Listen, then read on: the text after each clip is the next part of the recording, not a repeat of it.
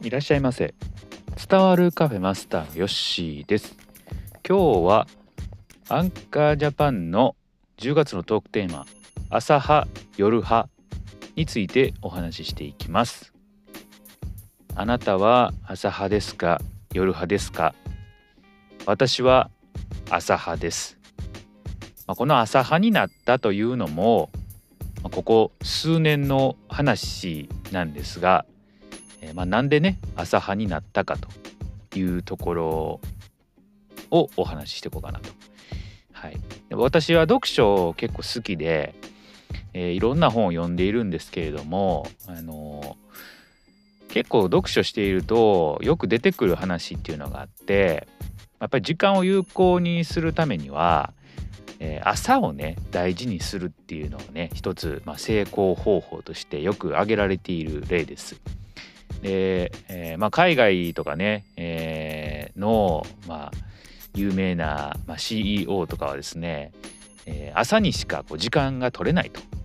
日中やっぱりいろんなね連絡があったりメールしたり仕事があったりっていうことですごく忙しい、まあ、そんな中朝っていうのは自分の時間を、えー、取れるというところで、朝の朝早起きしてですね、時間自分の時間を有効に使うということだそうです。で、まあ、実際に、まあ、やってみたところ朝早く起きるってねすごくあのいいなと思いました。まあ、なんでかっていうと、えー、とっても静かなんですね。えー、で、えー、ももちろんやっぱりその邪魔されない自分の時間だけを使えるとで、まあ、仕事をしてるとですね、えー、言ったらあの家を出ていく時間とかってリミットがあるわけですよね。だそこであの夜の場合ってだらだらこう時間を潰してしまうんですけれども、えー、朝の場合ってもうやることが、えー、決まってるというか決められてしまうこの時間までに、えー、この自分のやりたいことをしないともう時間がないと、えー、そこがね夜と違うかなって。夜になる夜だと、まあ、仕事の疲れもあってなんかテレビ見てねえー、別に見たくもないものを見てたりとかあ、まあ、スマホをちょっといじってなんかダラダラこう過ごしがちなんですけども朝に限ってはそのダラダラする時間がなくなるんで本当にこう自分がしたいことに集中できる。これはかなりねメリットがあるなというふうに思いました。なので、えー、ここ2年ぐらいは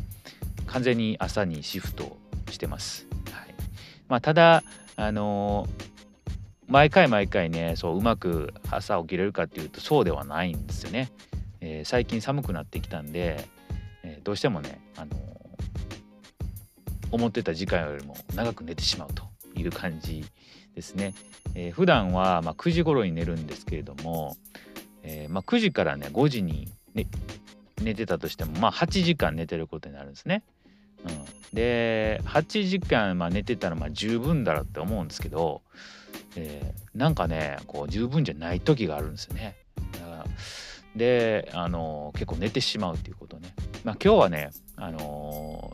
ー、まだすんなりと起きれた方なんで、まあ、それでも5時15分とかねなってしまいましたが、えー、まあ、睡眠時間をねあまり削らない方がいいということで、えー、皆さんもしっかり寝ておいた方がいいかなと思います。まあ、夜向きっていう人もね中にはいると思うんですよ。朝が得意な人夜が得意な人。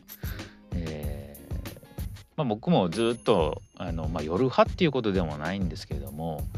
夜、まあ、12時過ぎとかね1時前ぐらいまで起きてたりとか、えー、学生の時はそんな感じだったんであのー、まあそれがなんか普通というかね何の疑問も持ってなかったんでその頃は。えー、ですがやっぱりね自分のこうやりたいこととか、あのー、言ったら、まあ、家族ができてね、え、自分の時間が取れないっていう方は朝に、え